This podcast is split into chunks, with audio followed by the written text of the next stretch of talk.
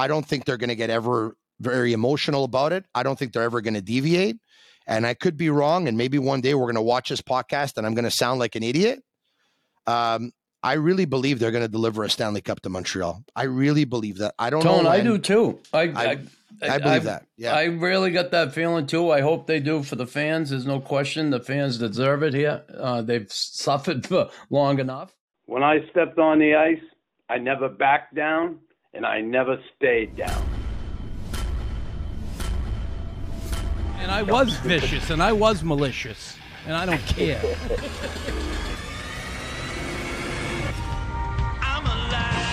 He's a freaking madman. Look at him going to town. That'll be a suspension. Tone, awesome to have you here uh, on the Raw Knuckles podcast. It's about time uh, that I've had you. And, um, geez, we got going, we got rolling, Tim and I, and we were looking for all the names we could get and just try and get that following for the two of us. And I started going back to my roots, I guess, here. And I want to, I certainly wanted to have you. And this couldn't be a better time. Um, listen, uh, it's great to have you. Great to see you. Um, you're looking good. You know I love you, and uh, you know we both have something in common, and we both are former employees of TSN yeah. 690, and, and we'll get to that down the road. But Mhm. wh- what I want to ask, and I've never asked, I've always heard the Tony story, how Tony from LaSalle got Yeah. on the radio. And I want to hear it from you. And I know certainly you're a fan of mine back in the day. You can yeah. Lead us into that, but you're a big fan of Ted Tevan. So uh, Yeah. let's hear it. Let's hear it. Rip Well, it. Nux, um, my first passion was um, was the Montreal Canadiens because my first memory of sports was, believe it or not, I know a lot of people exaggerate stories, but you know, in in your life when something happens, it's just one of those moments that marks you. Well, I was six and a half years old in 1979 when the Canadiens played the Bruins. My parents came here from Italy back in 67. and It didn't take long for my father to fall in love with the Montreal Canadiens because that's what everyone did back then, right? They loved the Montreal Canadiens. So his first taste of the Canadiens, he really, his first love with the Canadiens began with the 71 Cup. Still to this day, he talks to me about the Canadiens, uh, you know, upsetting the great Bobby Orr and great Phil Esposito and the great Boston Bruins in seven games. Talks to me about that game when they were down 5 1 and they won 7 5 and uh, they beat Chicago in the final by a score of three two. Game two, uh, game seven in Chicago, and um, you know he tells me that he and his buddies back then they went to the airport to greet the team and and celebrate the cup. So that's when he first fell in love with the Canadiens. So then he got to um, understand the rivalry between the Canadiens and the Bruins in the seventies, obviously, and the Canadiens and the Flyers before that, uh, with the Broad Street Bullies winning a couple of cups. And 1979, I'm six and a half years old, and I can't remember everything, obviously, but I do remember like the loudest cheer in my house ever. And that's when Lafleur tied it versus the Bruins with less than a minute and a half to go in game seven versus Don Cherry's Bruins. And then, of course, we all know that Yvon Lambert scored the winning goal. And so that's when my first memory of sports was that. And I fell in love with Guy Lafleur, and there we go. That's it. He's done. I I always have his jersey very, very, very close to me, right? Sign right there. And um, I picked that up a couple of um, Christmas, not this past year, but the year before. And I said, to, I, I had a Lafleur jersey growing up. I had a Chris Nilan jersey growing up. I had a Brent Gilchrist jersey growing up. Don't ask me where that came from, but I did. Um, wow. But um, That had but- to be, you probably got that from the bulk barn or, or Yeah, dollar no. store or something. Actually, No? the, the real story, I'll make that one quick, is is that I got my way into a Canadiens practice when I was about, I don't know, 18 or 19 years old. And uh, I got in, but the practice was over. And the only guy on the ice was Brent Gilchrist because he had a broken hand. Oh, okay. So uh, I actually sat down on the bench and I watched Brent Gilchrist skate around and try and shoot a few pucks and try and stick handle.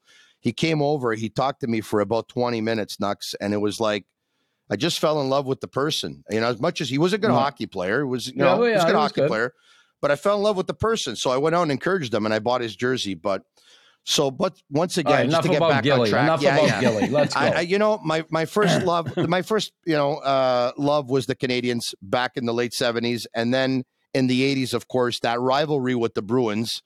Uh, we used to tease each other, my my friends and myself at school. There, you know, Montreal after the Canadiens, uh, the most fans that any other team would have would be the Bruins, I guess, right? Yep. Yep, and so sure. uh, there were a couple of Bruins fans in school, and we used to tease each other. And sometimes they used to get, we used to get into fistfights, to tell you the truth, over the Canadiens and the Bruins rivalry. That's how intense it was. And God forbid if one of them would tell me that Knuckles lost a fight, like I, I, I, I would go crazy. Like it was, it was like you were, you were, you were harming a member of my family. But uh, so, so that's the story. But look, I never knew how to skate. My uncle, uh, because my dad was working a lot. My uncle put me in hockey once. I stepped on the ice. I probably I, I spent more time lying down on the ice than I did skating. But by the time the game was over, the coach came over. He gave me a little cart to go to to, to go to take skating lessons or whatever. I never continued. I played soccer, um, and I always wanted to do that for a living, but I knew I wasn't good enough. And and so with the years, my passion for the Canadiens, my passion for sports, I started listening to sports radio. I really loved Mitch Melnick a lot. Uh, I still do today. Uh, and uh, back then, there was a show on Sundays, which was um, which was uh, Mad Dog Mike DeCastris and Mitch Garber, which Yeah. was a show that I used to listen to as well. I like that one. But with all due respect to those greats, uh, Ted Tevan was was my favorite because he just he was he was more than a sports radio host. He was a personality. He was funny. He was an He- he- entertainer. He, was he was an incredible entertainer, an incredible showman, and that's the kind of radio that appealed to me a little bit more than the rest. And um, when my buddies were going out at 15, 16, 17, I would stay home and I would listen to Ted Tevan show all the time. And he used to host a show uh, on AM 600 from 10 p.m. to 1 p.m. And I used to have my yellow Sony Walkman. 1 a.m. Yeah, uh, the, the yellow Sony Walkman, that big one, and I used to go to bed with the headphones on, and I used to I used to give Ted Tevan a call. I would tape my conversations, and uh, so you know I, I taped them. I said maybe one day I can I can use them. It can help me get a job or whatever. And Nux, one night I remember I had a great call with him, and it's about twelve fifty six a.m. He's about to sign off, and he says to Tony from LaSalle you have the goods to be in this business. And to say it inspired me is an understatement. And I knew I wanted to pursue it. And I, I you know what? I contacted everyone there was to contact in hockey, from Bobby Clarke to Rejean Houle, sending letters of recommendation everywhere. I contacted Mitch Garber. I contacted Pierre McGuire. I went to knock on the door where Melnick was working at AM 600. And, uh, and he said, maybe you can start off in sales. And it took a while for me to get my break in radio. Did you start off in sales? Uh, no, so no, I. I knew I didn't want to do that. I felt that if I was going to start in sales, they weren't going to take me seriously, and I never was going to end up on the radio. So I was looking for a miracle. Um, one of my friends, uh, one of my dad's friends, who's also a friend of mine, Pino Asaro, he's the former general manager of the Montreal Impact. He won uh, the cup with them as their GM back in 1994. In 1995, when he left the Impact, he started a radio show on an ethnic station, 1280 AM, or it was 1410 AM back then. I don't remember which one it was, but it was one of the two. It was probably 1410 AM, as a matter of fact. And it was going on Sunday nights from midnight to two in the morning. And he asked me if I can help him out and do some research work, and I did. And he gave me a taste of doing sports updates. So I did sports updates. That was my first taste. And then I got a Montreal Canadiens accreditation. I remember my first day that I took in a Canadiens practice to go do some reporting um, Kirk Muller was called up to see Serge Savard. And on my very first day, Kirk Muller was traded to the New York Islanders for Pierre Turgeon. And I remember being part of that scrum and holding out the microphone and interviewing Kirk Muller. And he broke down and he started crying. And I started crying too. I, you know, nuts me. It doesn't take much, right? he started crying. I started to cry. And then I said, I don't know if I could do this. I mean, I was I was way too emotional. And uh, long story short, I, I you know uh, I had a little experience there. Three four months we did that, and then I met Wayne Buse at a CHOM FM golf tournament.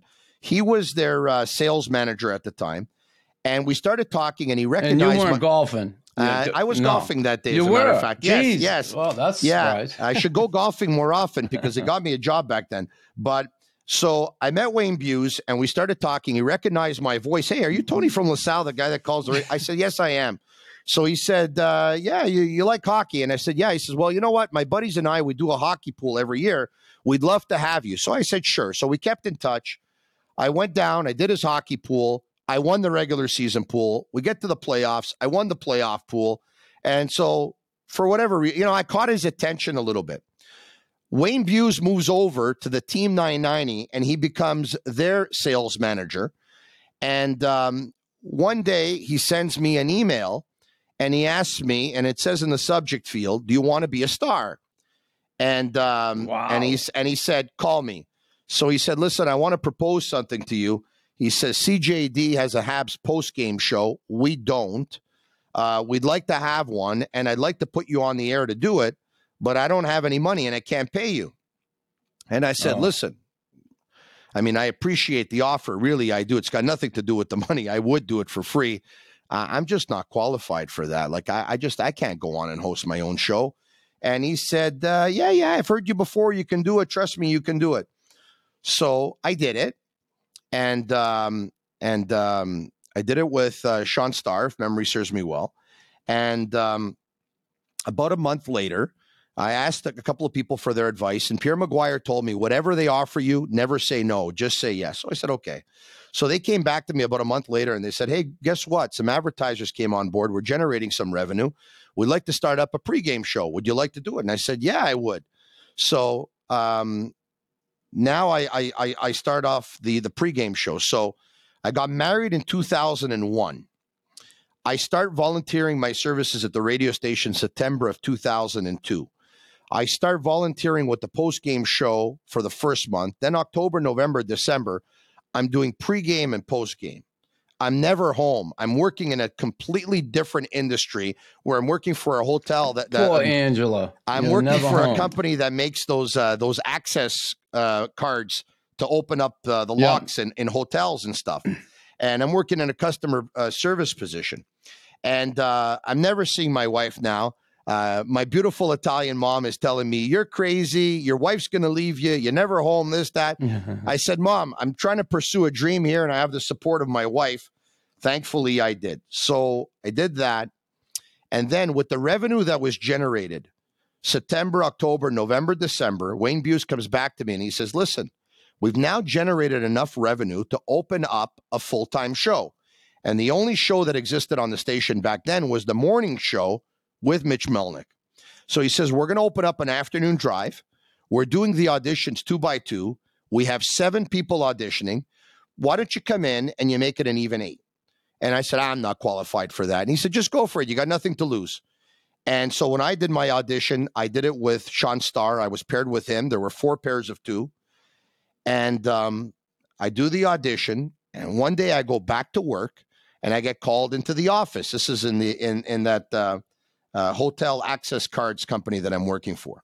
So I get called into the office and they tell me that in six months I'm going to lose my position because the entire department is being transferred and relocating to Winston Salem, North Carolina. So I'm distraught. Uh, you know, married a year before, uh, had secured a job which was a pretty decent job, and I'm losing my job. I get back to my booth, to my cubicle.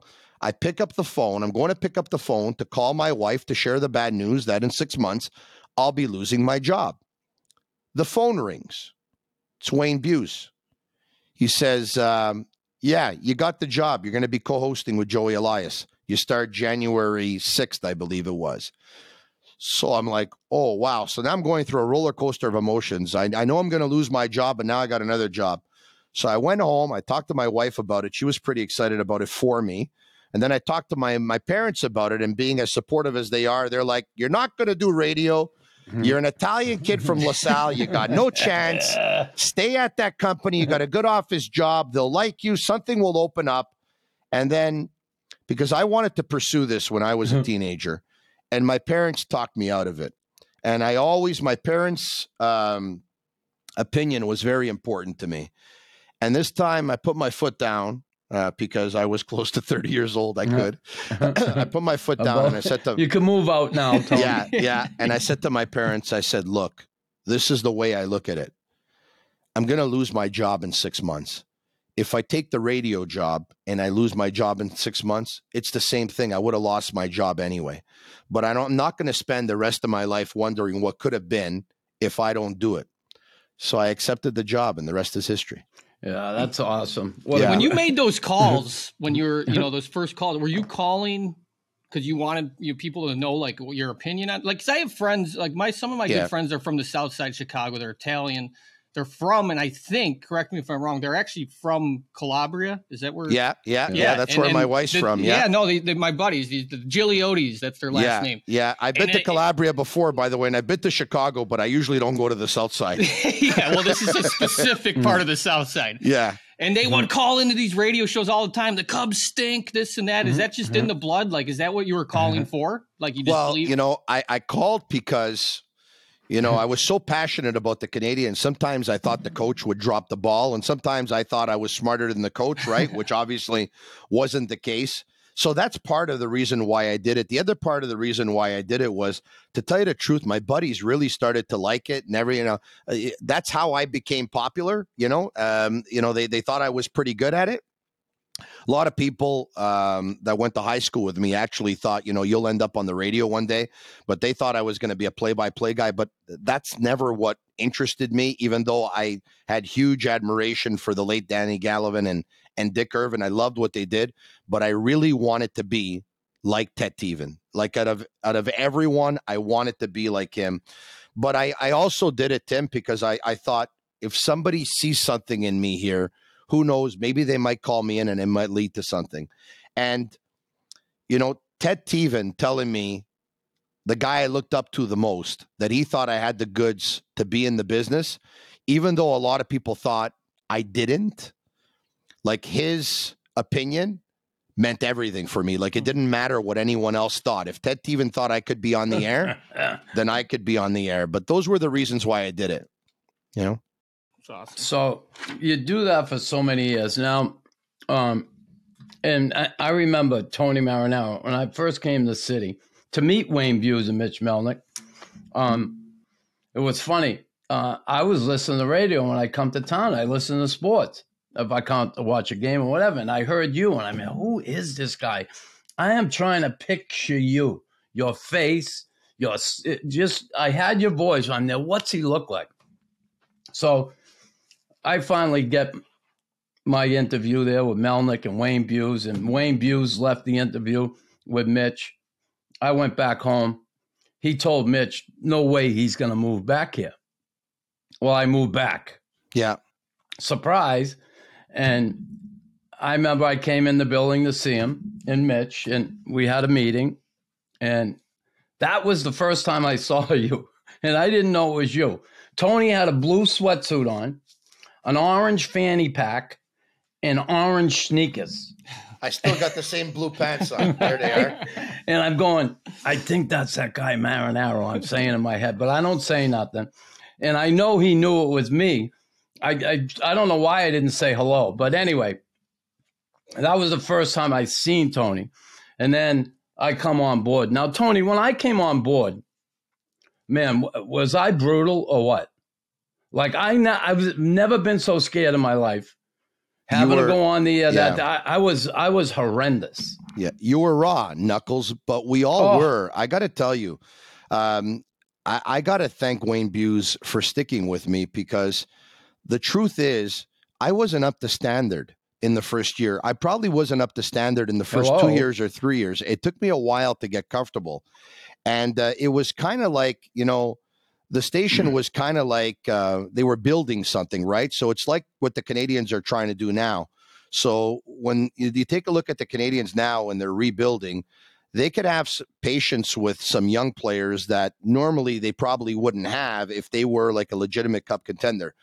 Having said that, you know, Tim, I- I came very close to losing my job and and and um and year one, I'm getting I'm getting crucified in the daily newspaper in the Montreal Gazette. I'm getting Welcome destroyed. to the okay? club. Like this guy, Right? and who does he think he Welcome is? to the club, Tony. Yeah, he doesn't even know how to speak English. And the fact of the matter is, my English, you know, was not great. And it probably still isn't. Like I speak and understand five languages English, French, Italian, Spanish, Portuguese, but I knew I do neither of them very well. Uh, so, you know, I was I was getting crucified. I was trying to find my way. My ratings weren't very good.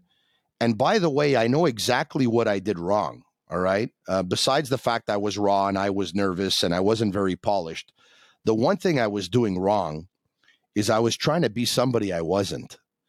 And the person that I used to be, that used to call the radio show as a teenager, I was trying to be this professional guy. Like I was trying to sound like Pierre McGuire, so very polished, so very professional.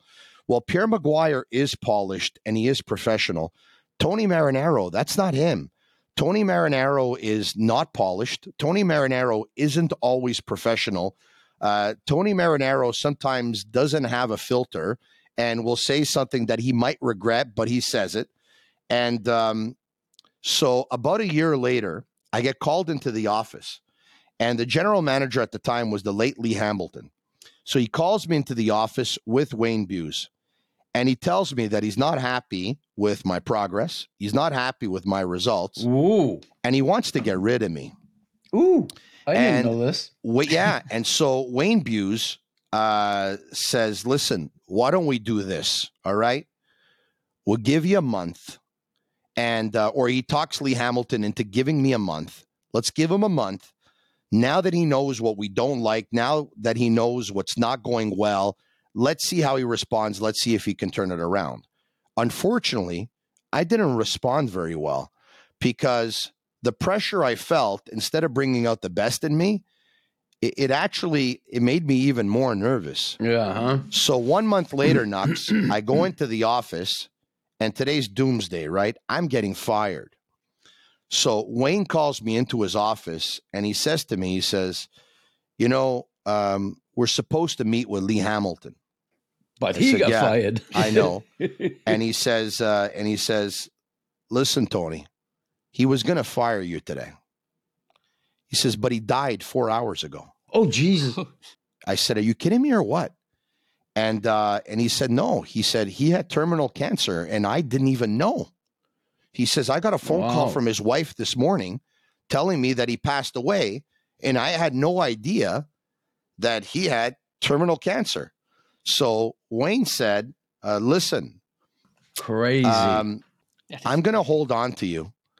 I have a feeling you're going to be a star one day. Now, so just go out there and prove me right. Go out there and be you. And it was a turning point for me. And I tried to be more myself. And with more shows and more hours behind the microphone nux, I got more and more comfortable. And, um, you know, I did the afternoon drive for two and a half years. Then I did the morning show for two and a half years. And then one day, Wayne um, says, I want to take you out to lunch. And he takes me out to lunch. And Elliot Price and Sean Starr back then were doing the show at 10 a.m. And I know they really wanted to do the show at 6 a.m. that I was doing so that they can, you know, Elliot was an avid golfer yeah, at the time and he wanted to golf. I mean, he uh, he whispered in Wayne Buse's ear on a couple of occasions, "Hey, if you're ever thinking of making a change with that six o'clock show, you know, I'd love to have that slot." And to be honest with you, I mean, even though it's a it's a prestigious slot to have, morning radio, f- you know, your personal life sucks. You got to go to bed early. I woke up early every morning. I felt like a zombie. I'm not a morning person, so anyway, Wayne took me to lunch and he goes, uh, I'm, we're going to change slots and you're going to do your own show now uh, at 10 a.m. And uh, Price and Starr are going to go in the morning. And I was like, wow, like, is this good for my career? Like, I'm going from morning man.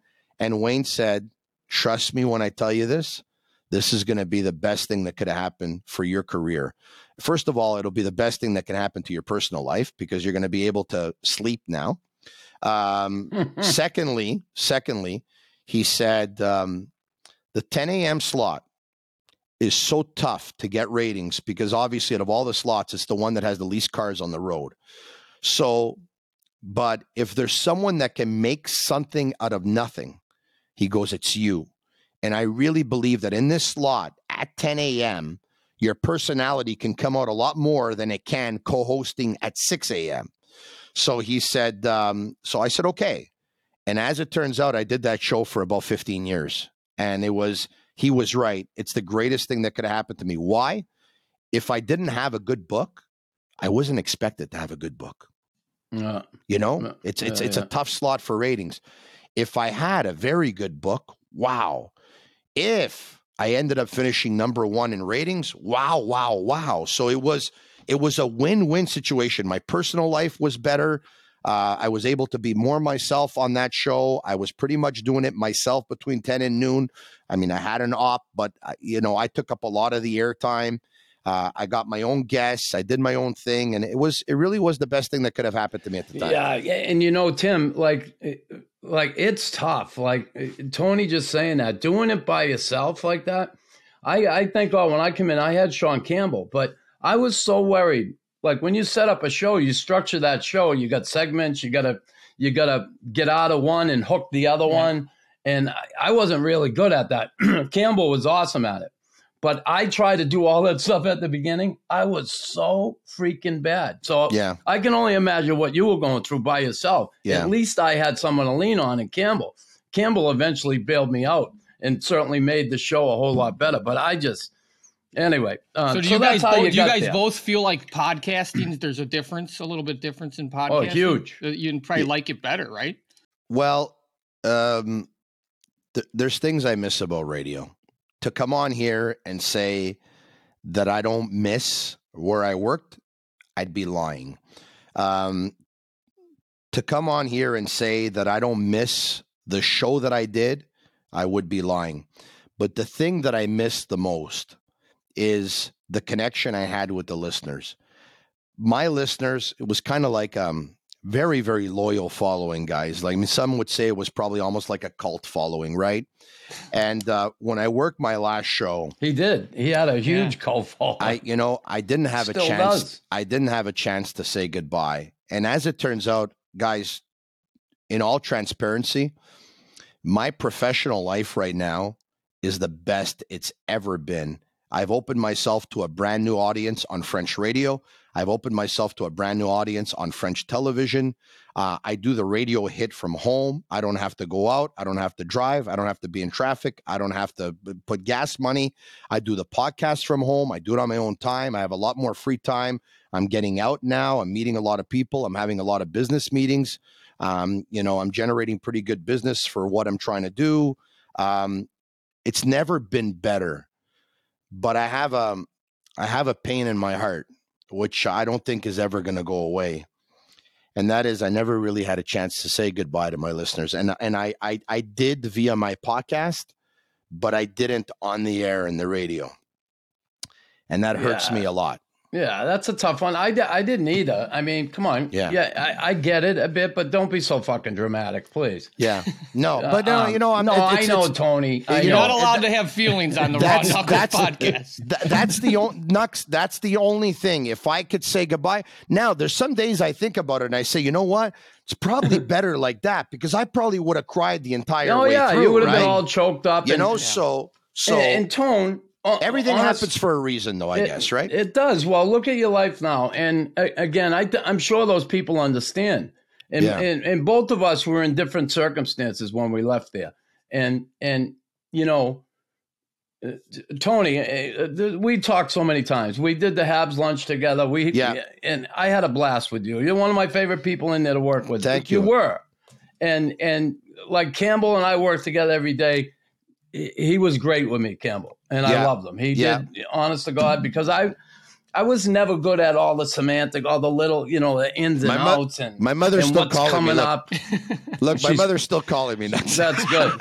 That's good. And she's only right Yeah, upstairs. she's like, "Are you by gonna move way. out yet? Are you moving out yet?" No, he's still there. um, uh, go ahead, but Nux. Go ahead. yeah, um, you know, and we talk a lot, Tim, Yeah. and Tony, and there were times like Tony would be upset about something, and he didn't get a whole lot of fucking backing in there, to be honest with you. And then, you know, my situation was totally different. I refused to get vaccinated for health reasons, man. And and they said they uh, it's got nothing to do with Chris Nilan. It's got all to do with the getting the vaccination. So I'm okay. That's it. Then okay, that's it. You fire me. So now all the shit that's coming out about the vaccine and what's going on. I guess it wasn't so much about the vaccine; it was more about Chris Nilan because they haven't fucking called me back yet. You know, I did have, I did have COVID at the beginning, which you know they, they've already it's been proven that it's as good or better than the fucking vaccine itself. So I've yet to get the phone call. Anyway, Tony was doing a, a, a podcast Yeah. on the side. And they reached out to you, right? Told you they didn't want you to do anymore. Just tell us the story because really, yeah, it was so unfair because there were other people connected with that station doing podcasts outside of their radio work, Yeah. and they were So- allowed to do it, but they didn't want him to do it. So mm-hmm. look, you know, I wasn't looking for extra work, but I was looking for extra work. Like, look, look full disclosure here, guys. I didn't make a lot of money in the first 10 or 12 years Yeah. working You know on the it. radio. Okay. First of all, the first 10 years, I worked every single Habs post game show besides my show. Every one. When I hit 10 years, Wayne Buse said to me, he says, Hey, 10 years seniority, what do you want? I said, I don't want to work weekends anymore. He says, Okay, you got it. And, you know, you know, I made like minimum wage or just over for probably about 10 11 12 years up until about six or seven years ago i was i was working the habs post game show and you know when you take a look at leaving my house at six o'clock and coming back to watch the game at seven or seven thirty to like seven to nine thirty, and then do the post game show until midnight, and come back at twelve thirty. I mean, I was probably being paid minimum wage for that too. But you know, here's the problem. The problem is everyone knows I love my job so much that I do it for free. Mm. And uh, and the other problem was is that there was only one English all sports radio station in the city. No competition. So I, I had nowhere to go, right? So Yeah. it's uh, hey, this is what you're paid, and so you know, over the years though, you know, in the last you know four or five years, I mean, I was I was making money. There's no complaints there, but for the first 10, 11, 12, 13 years, I mean, I I was not making. you put your time much. in. You paid your dues. Yeah, and um, uh, I wasn't looking for extra work, but I guess you're always looking for extra work, right? I mean, we don't, you know, hockey teams have a salary cap, but we don't want to cap the amount of money that we can make. But um, you know, ten years ago, my buddy says, "I want you to meet a family." And uh, he says, um, my buddy Agnello, he says, I grew up playing soccer with him. He says, anyway, he and his wife Rosa, they have a son and a daughter.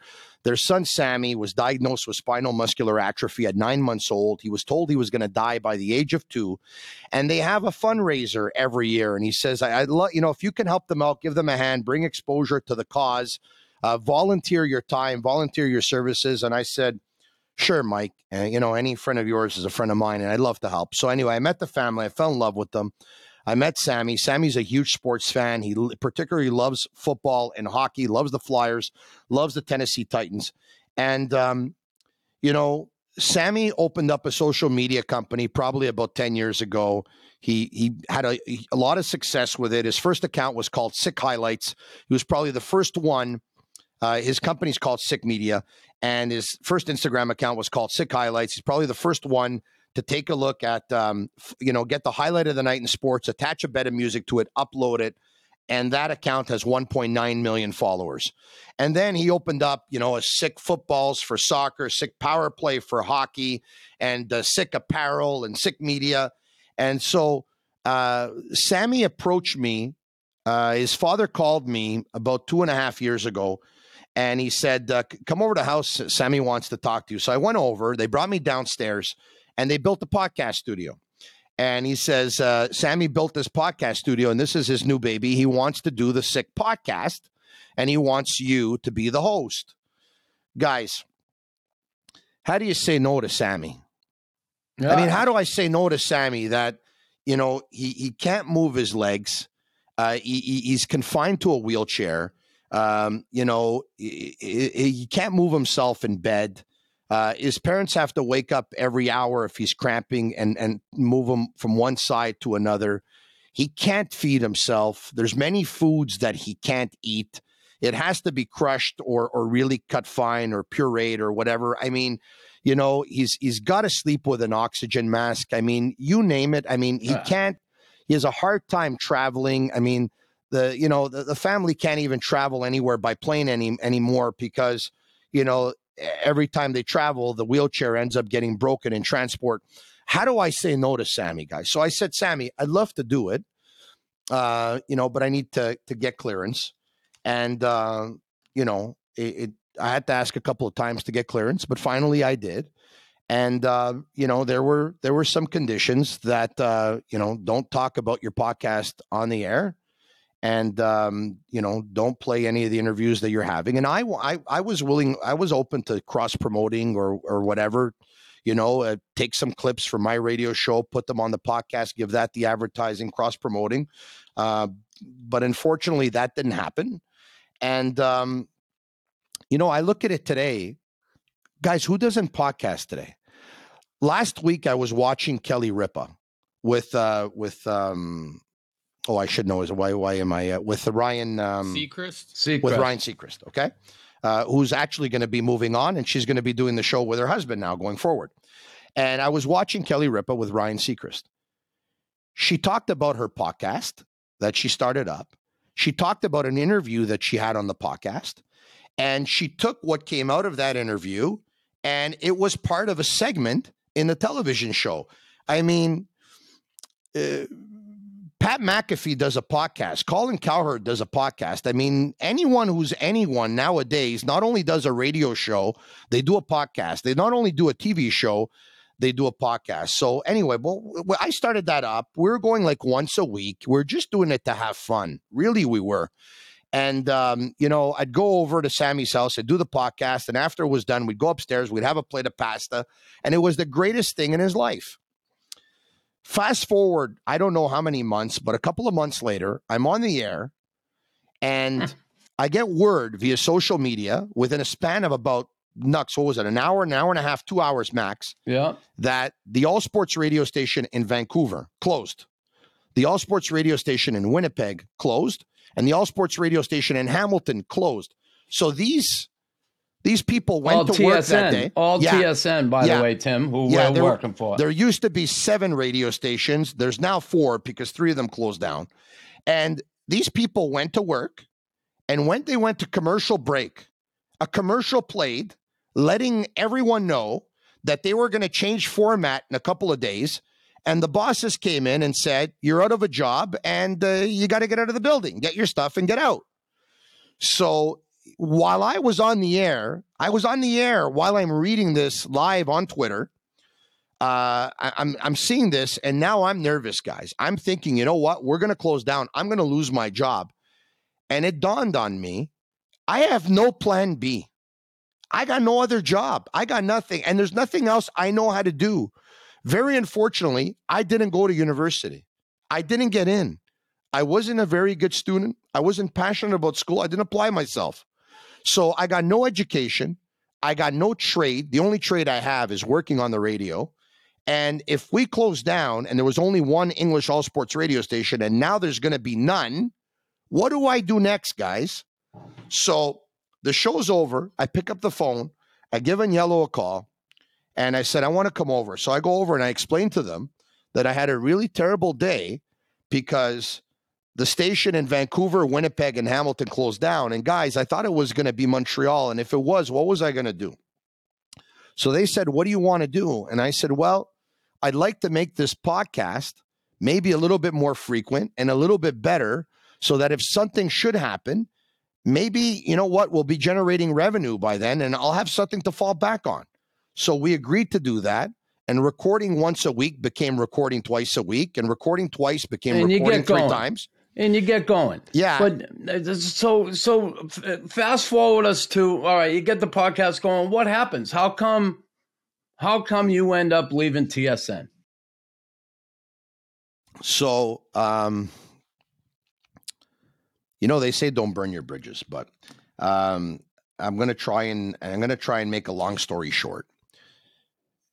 I wanted to grow the podcast. What that they shit on you?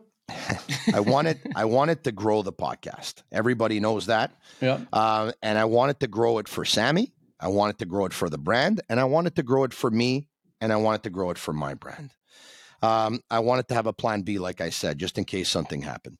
So, long story short, if I can't talk about the podcast now, even mention it on my show, if I can't play an interview on my show, if I have to be nervous about which guest I'm going to get on my podcast instead of my show, if I have to be nervous about, you know, my podcast making noise, if I'm going to have restrictions on it, Tony Marinaro doesn't do things halfway or half ass. Because if I do, I'm going to get half the results, and I'm not interested in getting half the results. I want to be the best version of myself, uh, and and that's just the way I'm wired, and I think I guess everyone should be. Um, and so I I couldn't keep doing it with restrictions, and um, they were going to be having their own shows podcasted, and um, I think they um, they thought it would be challenging if I was going to be trying to promote the podcast at the station, which would be my show and my own. But guys, I was doing it wonderfully. I was doing it for a couple of years. Uh, I was getting great results on both. And uh, it's not like, you know, we were getting less listeners at the station because I was doing a podcast. On the contrary, I think for my show anyway, I think some people saw me via social media that probably hadn't heard about me before or maybe saw me and liked me, started listening. So I thought it was going really, really well. And, um, you know, and so um, I decided to um, to walk away. Yeah, and you did walk away, and it, things have just gone great for you. I mean, you worked I- your butt off, but you know, looking I, I told you, Nux. I told you at Chris at, at Lafleur's funeral. funeral, Yeah. You and I, we, we we we we left the service and we walked back to the Bell Center where our our, our, our trucks were parked. yeah, and and we had a, a nice walk and we had a nice talk. And i said to you i said nux i i think i think this is going to be it for me at the station. And i'm not so sure you believe me. And you said what? And i said well uh, you know the fact that i'm doing the podcast uh, seems to be um, a concern uh, for some. And um, and um, look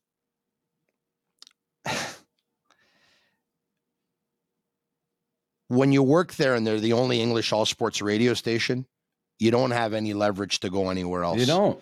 And then I think I had a certain leverage, and um, I, I think it probably worried some people.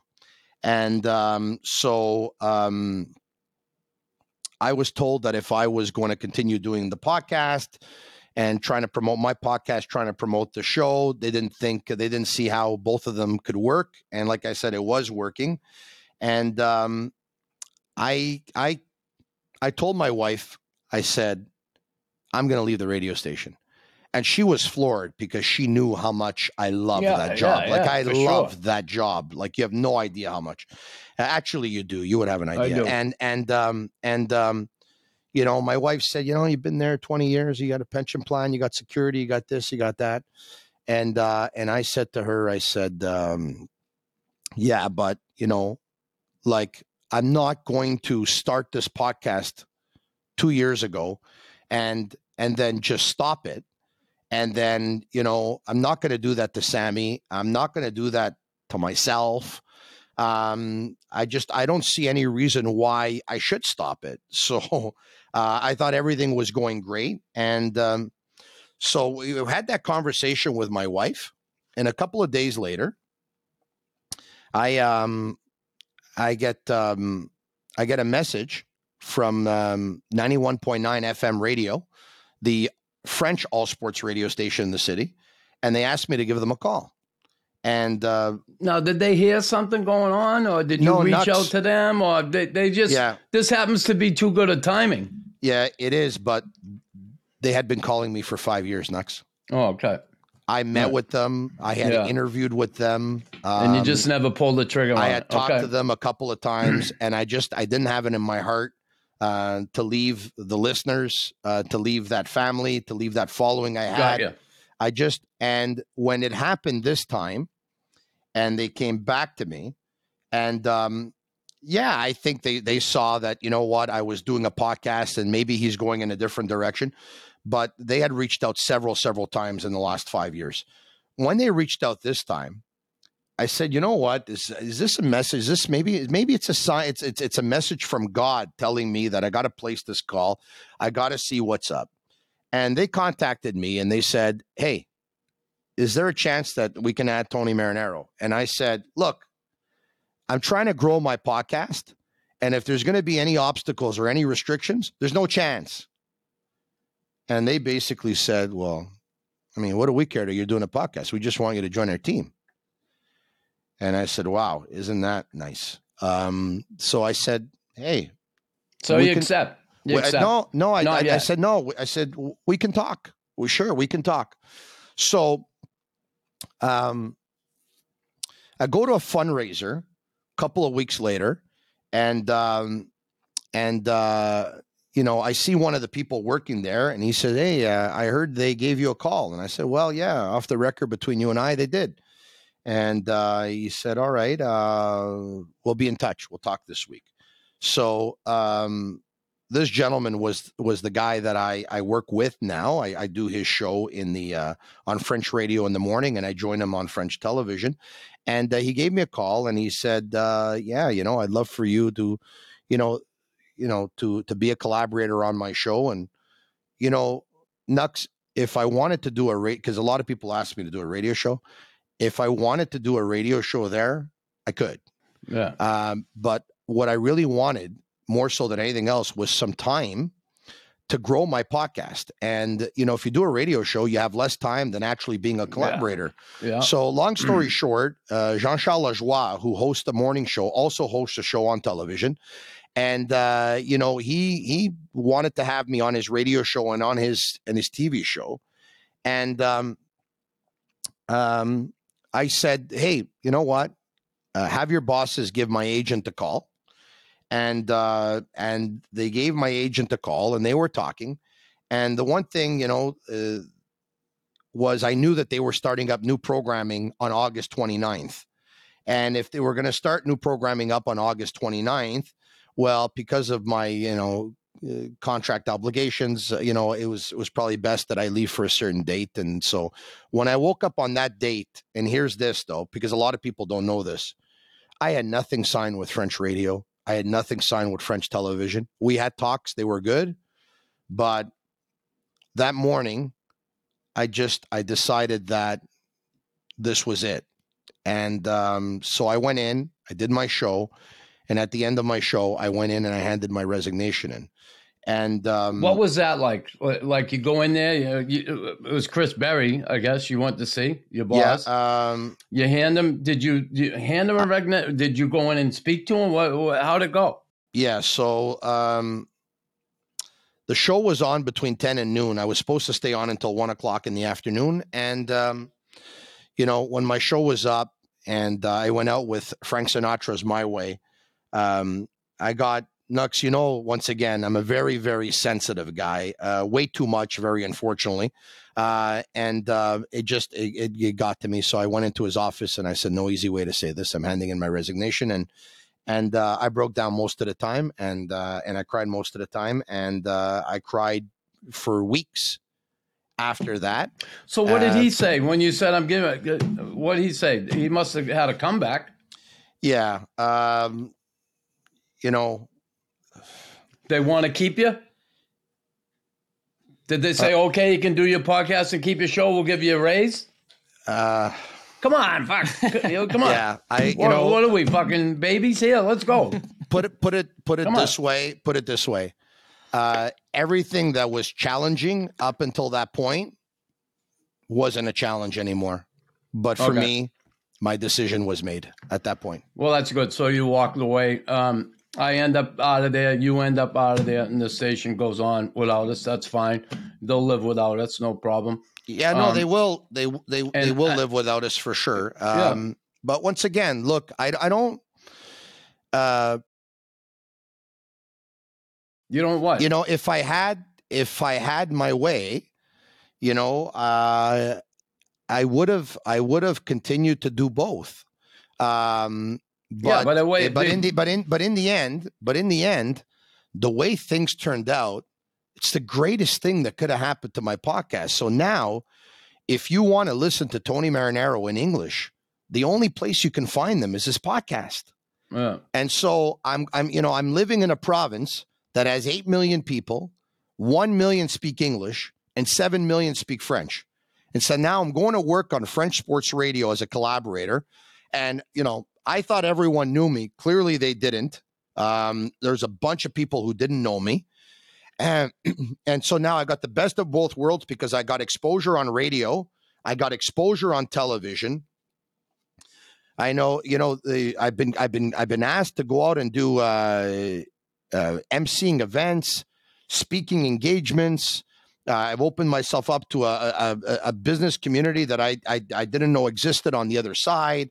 Um, you know, like I, I I'm just I- yeah. It's, uh, listen, the I'm biggest thing. Like I'm, Yeah. I'm I'm flying. So Listen, there's good. a lot of fear in making decisions and the unknown. What's going to happen? I had Yeah. my dec- I- I made my decision knowing I was going to get fired. Okay, knowing I was getting fired, and of course you're full. I I I had fear. There's no question about it. I'm 65 years old. What the fuck am I going to start over? I had to start over. I had no choice. And I, I mean, I had a choice, but I had no choice because what I was not willing to do for them, um, it- just didn't line up. And yeah, I hear you know, it, it's pretty scary when okay, how am I going to get a paycheck? How am I, how things going to work here? And you know what?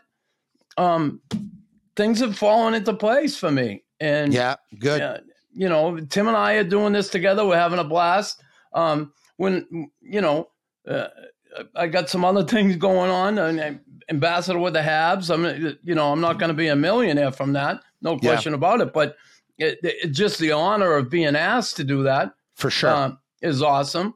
And you know, you just you, you find a way, and that's Yeah. life. You know, um, it, it'd be nice to have the security, of all this, and you know, the paycheck every week, and it, you know, th- there's a lot of unknowns when when I ended up making that decision. Yeah. It's, it's not easy, and I'm You sure I- it wasn't I- easy I- for you I- either. Yeah, no, it, it, it, it- listen, it wasn't. But the one thing I can say, and and and um, really, I say this with all humility, um, I don't have a problem with you know confidence in myself. So like you know, my wife was worried, and I told her, "Don't be worried. Like just trust me. Like Yeah. you know, you know, I'll I'll make a name for myself." And um, and so um, hours after I resigned, hours after I resigned, I um, I agreed verbally um, uh, to joining ninety one point nine. Uh, they reached out to me and I verbally agreed. I mean, there was talk that I had signed the contract with uh, 91.9. I had signed the contract with TVA Sports. To be honest, like I, I think I signed the contract probably like, I don't know, um, uh, maybe three months later after I left. Like, Yeah, uh, yeah. I hadn't, Whatever. but you know, I, I I agreed verbally to one, and then I agreed verbally to the other. But you know, I moved on to take my podcast to another level, and Yeah. uh, I know some said that uh, I, I moved on. Um, you know. Uh, to uh, to make more money working on the French side and work less hours, which is probably not false either. But they, you know, No. Nux, you you know it. That's not why I moved on. No, I I moved on to take my that's fine. podcast. I moved on to take my podcast to another level to be able to do it where I didn't have to worry about you know anything, and I didn't have to, you know. right. So here we are, podcast. So here we are. Yeah. Um, let's talk a little bit about the Habs. What's going on with the Habs? Yeah. What, what What are you liking about the the the new management team, Gorton and Hughes? Uh, what they've done, um, and and Yeah. what's it look like here coming up? So, truth be told, um, I had a very good relationship with Marc Bergevin, and I know you did as well, Nux. Yeah. And I like Marc Bergevin. You got all the scoops on Bergie. That's where you got all your scoops. Nah, I, I don't get Oh, scoops. you had from- you had someone in that building, don't you? I, I don't get scoops from anybody. Tony Uh, Scoops. and, uh, here. Tony You know, Scoops. I you know what? Tony I, Scoops. I I liked them. Uh, I you know um, I liked them. I I thought um, you know um, I I felt like he would um, he wouldn't always tell me the truth if I asked him something, but I felt like he never lied to me. And uh, whether he did or he did, like that's just the feeling I got. So I was, you know, I, I and, and I like that. I like that. And by the way, I think I Kent Hughes comes across as the same kind of guy that he can't tell you every truth, but I don't think he'll lie to you either. Um, but uh, you know, I thought Marc Bergevin had a real good eye for talent. Um, and he did a real good job in that final year. That team that went to the cup. I mean, he put a lot of eggs in one basket. Unfortunately, it wasn't sustainable. But you know, for that one year, for that one run, he was able to put together a team that went for the cup. But this is a totally different management team. I mean, Marc Bergevin's biggest weakness, and we talked about this on your show, and I know Serge Savard brought it up on several occasions, and I agree with Serge, was managing people yeah, he wasn't good at when it. when the I negotiations went to his liking, it was great. When they didn't, it seemed like it became personal instead of continuing to be business. Yeah. And um and uh with Gorton and Hughes, I think it's I, I think it's a lot different. I think they're a lot better at managing people. Uh, we'll we'll wait and see what their scouting department does in terms of draft choices. Because if there's a concern that I have, um, I, I'm not convinced that uh, Gorton's track record with the Rangers and Nick Bobrov's track record with the Rangers was great. Mhm. Uh, in that one year that Gordon oversaw the draft in Boston, it was excellent. Incredible. Um, so, but I have a lot of confidence in this management team. If Marc Bergevin lasted nine and a half years working for the Canadiens and working for Jeff Molson, I think it's safe to say that if Kent Hughes and Jeff Gorton want to stick around for as long as that or more, I think they can. And they have a plan. I don't think they're going to get ever very emotional about it. I don't think they're ever going to deviate. And I could be wrong. And maybe one day we're going to watch this podcast and I'm going to sound like an idiot. Um, I really believe they're going to deliver a Stanley Cup to Montreal. I really believe that. I don't Tone, know. I do too. I I- I believe that. Yeah. I really got that feeling too. I hope they do for the fans. There's no question the fans deserve it here. Uh, they've suffered for long enough. But then people will say they got enough Stanley Cups to last them a lifetime. uh, so, Hey, Nux, isn't it crazy? The Canadiens went to Boston to get their VP of hockey ops uh, yeah, and to get their general manager. And Boston went to Montreal to get their coach, right? right? Jim Yeah, yeah. Montgomery, right? Yeah, it's old it's, it's funny. boy. You get you get a guy from Boston to straighten the Habs out. I love it. Um, you know, and you wouldn't do that. You'd never heard of that years ago. It wouldn't even come close to that. And now, Yeah. the way things are, um, and again, I think they're going to do well. Who, who do you think's um, packing up and shipping out here come trade deadline on Friday? Uh, Edmundson. I think Edmundson will get even traded. with the injury, someone's going to take him, right? Yeah, even with the injury, they, he was. By the way, he was the first one on the ice yesterday, and he was wearing a regular contact jersey. Ooh, Optics is everything, right? You know, Yeah. Uh, don't be the tenth one on the ice. We're going to put mm-hmm. you first so we can show everybody. yeah. But I think Edmundson will be traded, and call me crazy because a lot of people don't think it'll happen, but I think Jonathan Drouin will be traded too. And I know that, you know, a lot of people don't think it'll happen because they don't think another team would want Jonathan, but you know, you never have too much depth in the playoffs. And um, There's always somebody out there that can do a reclamation project. Okay. yes, right? They all think Yeah. they can turn this guy around or yeah, get something out of him. And who knows? Put in in the right situation with the right team, he might flourish, but um, it doesn't look good. you know, so How do you feel about this Gurianov they just got? I feel like they got nothing to lose, right? I mean, what do they have to lose? And once again, it's he's another project like Knuckles talked about. But when you're a rebuilding team, you have the luxury of time. So if it works, it works. It doesn't work, it doesn't work. At the end of the day, they traded Shea Weber for Dadonov and now traded Dadonov for Gurianov. So you traded Weber's contract for Gurianov. He's mid 20s. He's in the prime of his career. He's three years removed from a 20 goal season and like eight or nine goals in the playoffs or whatever it was. You put him in Marty St. Louis' hands. I love what St. Louis said, by the way. He said, uh, you know, uh, uh, I- am not going to meet with him. I'm not going to talk with him right now, and I'm not going to uh, tell him everything that I've that. heard or I've seen from other. I'm going to give the. I'm going to give him three, four weeks to show me what he can do, and then I'll sit down with him because everyone else has labeled him. Doesn't mean I have to label him. I, I don't care what happened in the past. It's a fresh start, and Yeah. not everyone, not everyone handles things that way. Not No. everyone handles things that way. You know. So he's, he's certainly different. He got a different tack with players, the way he deals with them, the way he assesses them, the way he treats them on the bench. Um, eh, you know, it, it, it's refreshing, right? Because we see in this league, you see so many goddamn retreads, Tony. yeah, You know that that how many new faces? You know, every maybe every couple of years you see a new face. Uh, Yeah. but, boy, it's always the same old, same old. But uh, you know, eh, I I like the future of this team. Nick Suzuki, Cole Caufield, Kirby Dach, Slavkovsky, who, yeah, you know, he had the type of season that most 18 18 year olds. olds have who aren't franchise players Yeah. um, or generational players. And uh, a lot of the young kids on the fence, and Jordan Harris and Barron's really coming along. Jack Guy, how can you not love him? Uh, Kaiden Guhle's an absolute stud. oh, yeah. And um, you know, I, I I I like the future of this team, and um, I just wish they would lose more games between now and the end. Yeah, because Uh, we know what get- you want. Give themselves. I doesn't everyone like really like? Wouldn't everyone want Connor Bedard? Connor McDavid already has fifty goals. All Yeah. right, Connor McDavid's producing at at, at at a level which is pretty crazy if you think of the parity in the National Hockey League nowadays and all the good young players in the league.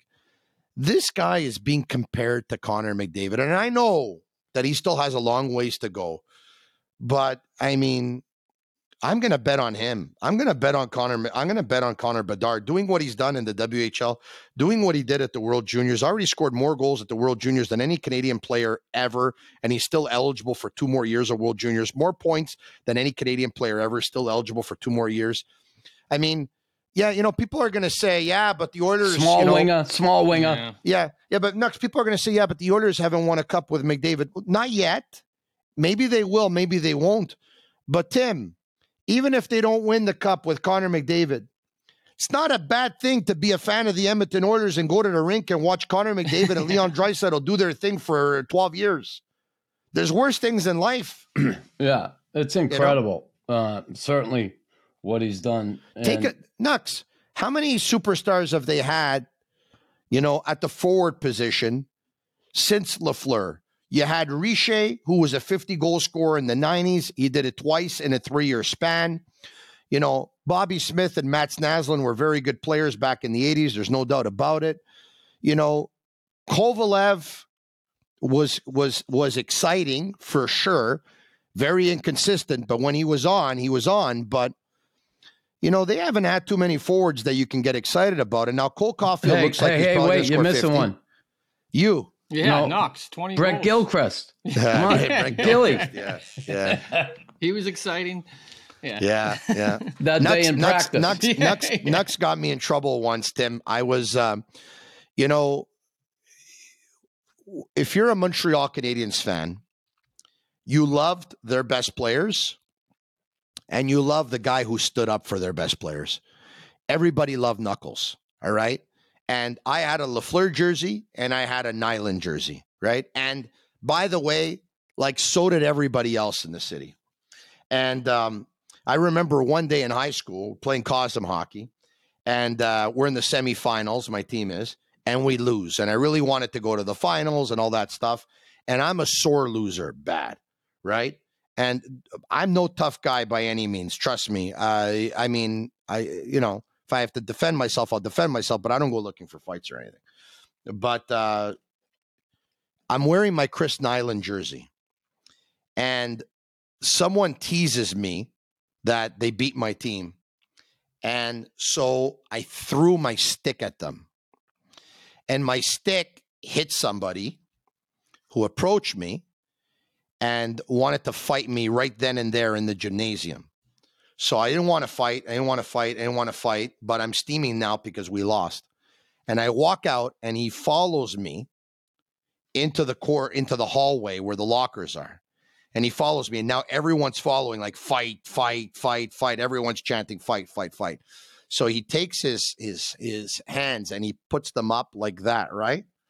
So I I grab him here where Knuckles used to grab right over here, right? I grab here and then I get in a shot and then I take my left hand and I take his his jersey and put it over his head and I'm throwing punches and right away it gets stopped onto the principal's office. So I go in the principal's office and the principal's there and he says to me he says uh, you're a troublemaker and this and that and I said to him I said I said uh, you know Mr. McQuaid, I said, I, no, I'm, I'm not this type of kid. I never get into fights and this and that. I, you know, I, I'm not a troublemaker. He says, you're wearing a Chris Nilan jersey and you're in my office and you're trying to tell me you're not a troublemaker and you're trying to tell me that you weren't looking for a fight. And I said, no, no, no, really, really, really. I, I just, I love his personality. And that's why, you know, I got his jersey. But I mean, I, I you know, and, um, you know, I was, I was scared to death that he was going to suspend me because my father was very strict. And if I was going to get suspended from school, uh, I was going to be in trouble. And, Did you uh, ever so- think then that you were going to be doing radio one day with Nux?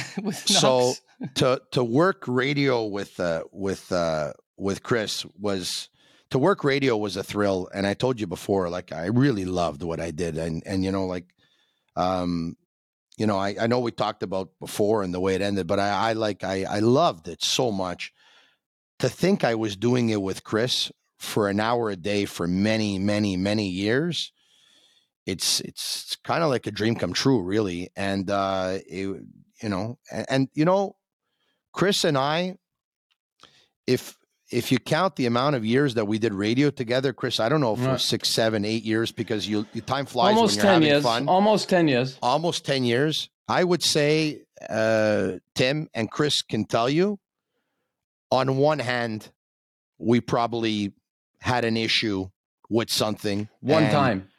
uh yeah no maybe two what, or ha- three what times was the time? Well, I can only remember one time. One for you. you- Okay. three, yeah, Tony's got three issues. So Here- yeah. Here's the one that Yeah. I remember. Yeah. Like he grabbed my, my, like I had Serge on my show a lot, yeah and he and I I should have called him and said, "Listen, I'm going to have Serge today," but he went and called him on a thing that Yeah. I was going to have surgery. it kind of pissed me off. But anyway, Yeah, and and and Nux told me about it that he was upset that I had reached out, and um, and I understood it, and it was over.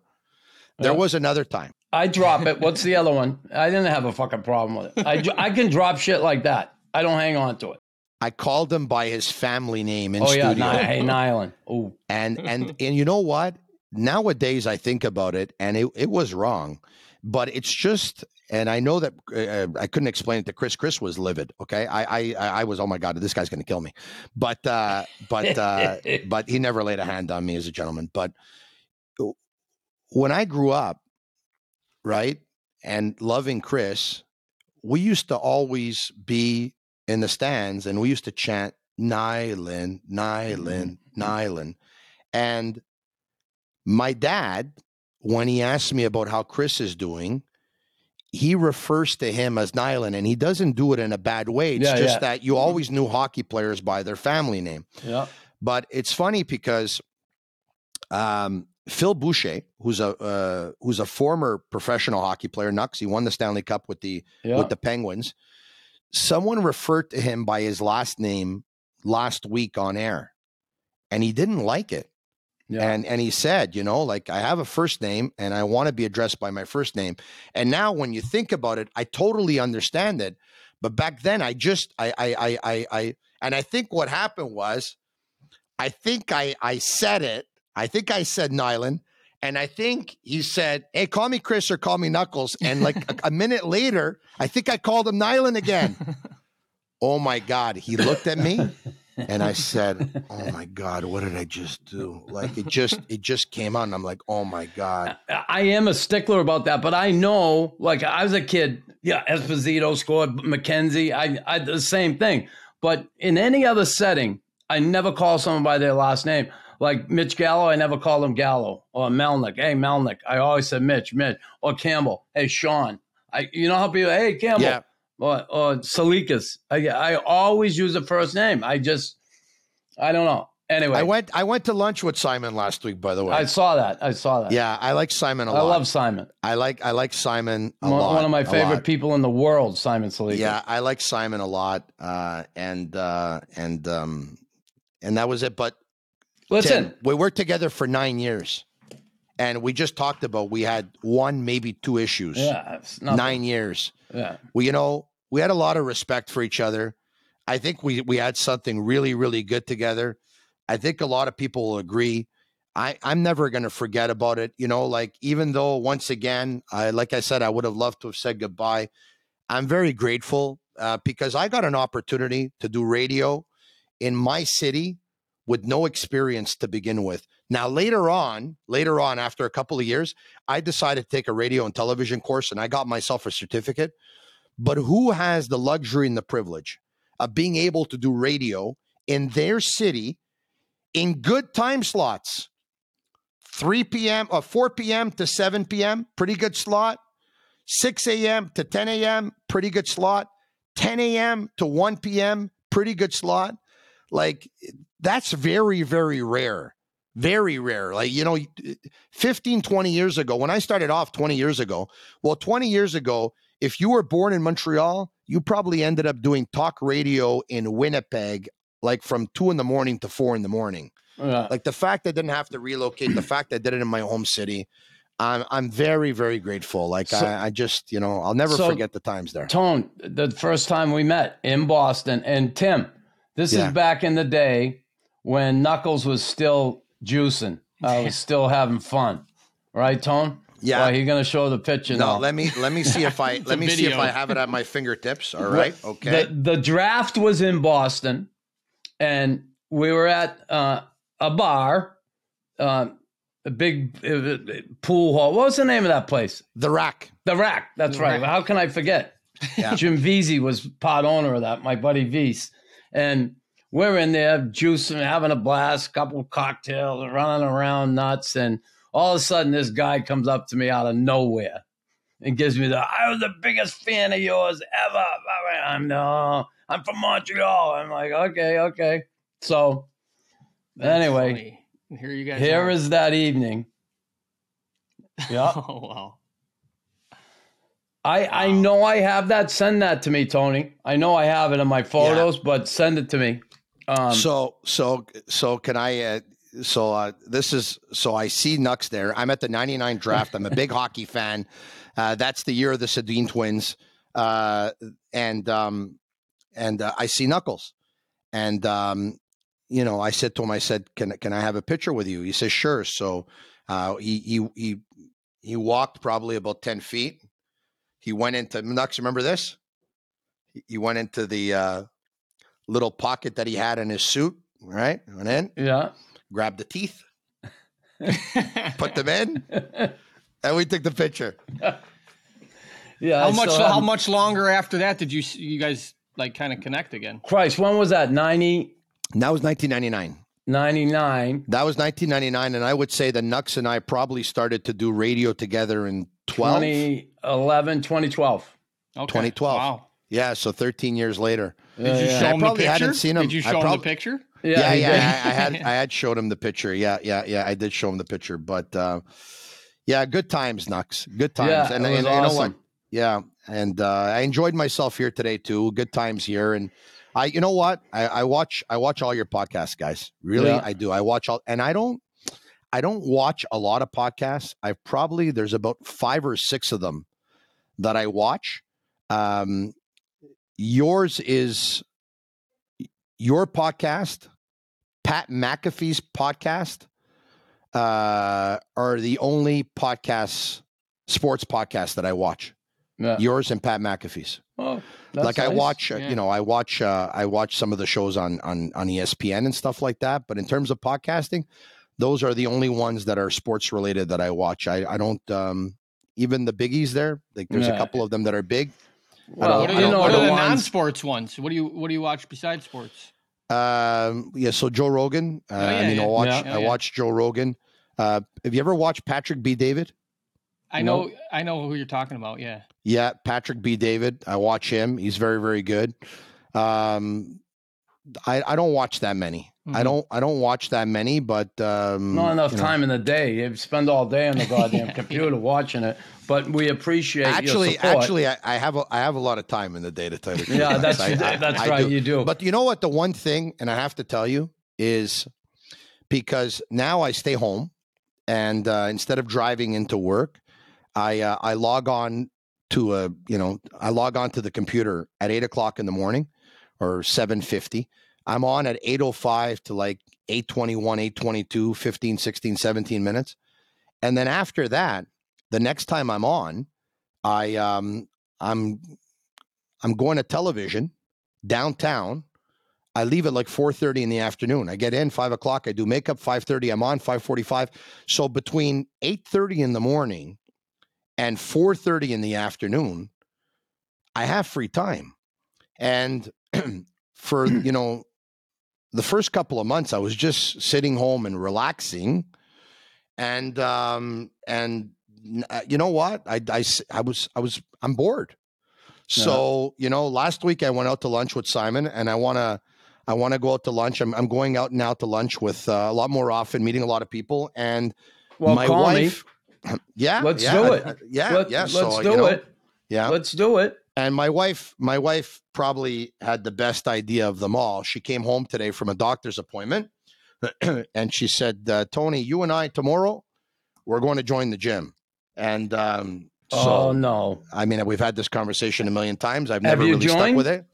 We're going to join tomorrow, both of us. Tony, Tomorrow I'm telling you, the goddamn Yeah, intermittent fasting. You can go to the gym all you want. Yeah. yeah. If, if you don't do the intermittent fasting, So, so that's the one thing. Uh, Nux talked to me about intermittent fasting. I got on a roll with it, right? Right and you before lost the, weight, right first before the time ho- in years. right before the holidays and i actually i fasted once and you don't have to do this by the way because a lot of people like they have a lot of success with the 16 off and 8 on Yeah. but i was going 18 i was going 20 i was going 22 i was going 24 the more you go the more you're burning you're in Yeah. a ketosis state right Yeah. but I think I started touching the stuff there and at around the holiday season. And then I got back into that old that that bad funk again where I was eating outside my hours. But I had done intermittent fasting, I think for four weeks. And, And you I think I had lost, you like, lost weight. I think I had lost like 18 How'd or you 19 feel? pounds. Like, were you getting like grumpy at all, or I've no no the the first couple of days I had you know a little, Yeah, little- yeah. a few headaches and whatever and I was I was uh, probably not in the best of moods but um, it was it was working real good but anyway now I spoke to uh, I, I got to get it worked it clearly works Well, get back at and, it. and and and it's got so many benefits by the way that you know uh, a couple of experts have said that if you fast for 8 days 70% of the cancer cells in your body actually leave your body. I'm not so sure I'd ever be able to do that 8 days, but there's so many benefits because you're giving your your your your intestines and your body I don't want to pretend like I sound like an expert a break here and I, I don't even know why I got away from it but I didn't I have to get back to it and that's something that works and another thing that works I spoke to a buddy of mine he said fill up one of these 4 liters and have it at your All desk day. And just drink it all day. And uh, four liters. And so I started that a couple of days ago, and I'm already feeling a lot better. Well, don't drown yourself, okay? That's a lot of water.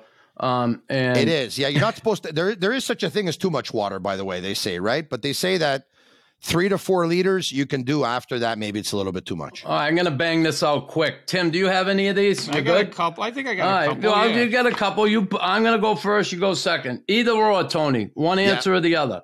Yeah. Okay. Fifteen percent tip or twenty. 20. Lasagna or spaghetti? Lasagna. Red wine, red or white wine? Red. Espresso or cappuccino? Mm. Cappuccino. A Stanley Cup or Italy winning the World Cup? Stanley Cup. All right. Ooh, that's a good one. I It's like It's been too that. long, right? It's been since 1993. Italy won the World Cup back in 2006. Cannoli or a Zeppeli? I'm going to surprise a lot of people. Zeppeli. Everyone knows me as Tony Cannoli, but the reason why I eat a lot more cannolis than I eat Zeppelis is because Zeppelis are only made during Zeppeli season, Yeah. which is around now. Uh, and Ooh. but or else I much prefer the taste of a Zeppeli over a cannoli. Okay. You, you like the old NHL or the new NHL? Old NHL. All right. You stay the same age. Would you rather go 50 years backwards or 50 years ahead? 50 years backwards. Oh. Radio or podcast? Mm. It's a toughie.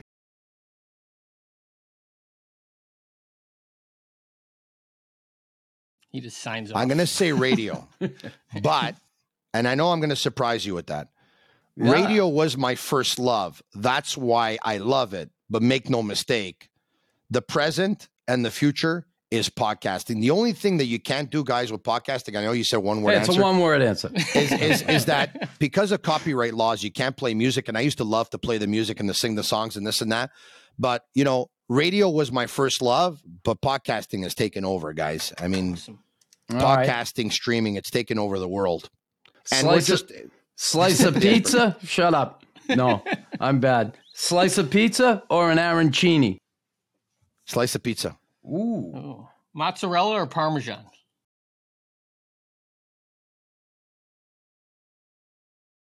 Mozzarella. Boxes or ball huggers? Boxers. Ooh. I'm out, Nux. You're out? Okay. I only got one more, and this is a good one. I got a feeling I know what he's going to say. Messi or Ronaldo? Oh. Messi. Yeah, huh? Messi Yeah. all, all day, Yeah, every day. Yeah. Look, they're they're both great players, but I mean, Lionel Messi just makes everyone around him better. He's 36 years old, standing still. He still goes around three or four guys, even without moving. Uh, Cristiano Ronaldo is a great goal scorer. He'll go on to be the greatest goal scorer of all time. He's already that greatest goal scorer.